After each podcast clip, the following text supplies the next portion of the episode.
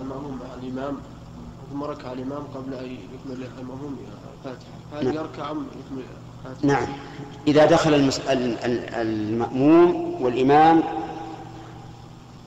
يريد أن يركع ولم يتمكن من قراءة الفاتحة، إن كان لم يبقى عليه إلا آية أو نحوها يمكنه أن يكملها ويلحق الإمام في الركوع فحسن، وإلا ركع مع الإمام ولا شيء عليه.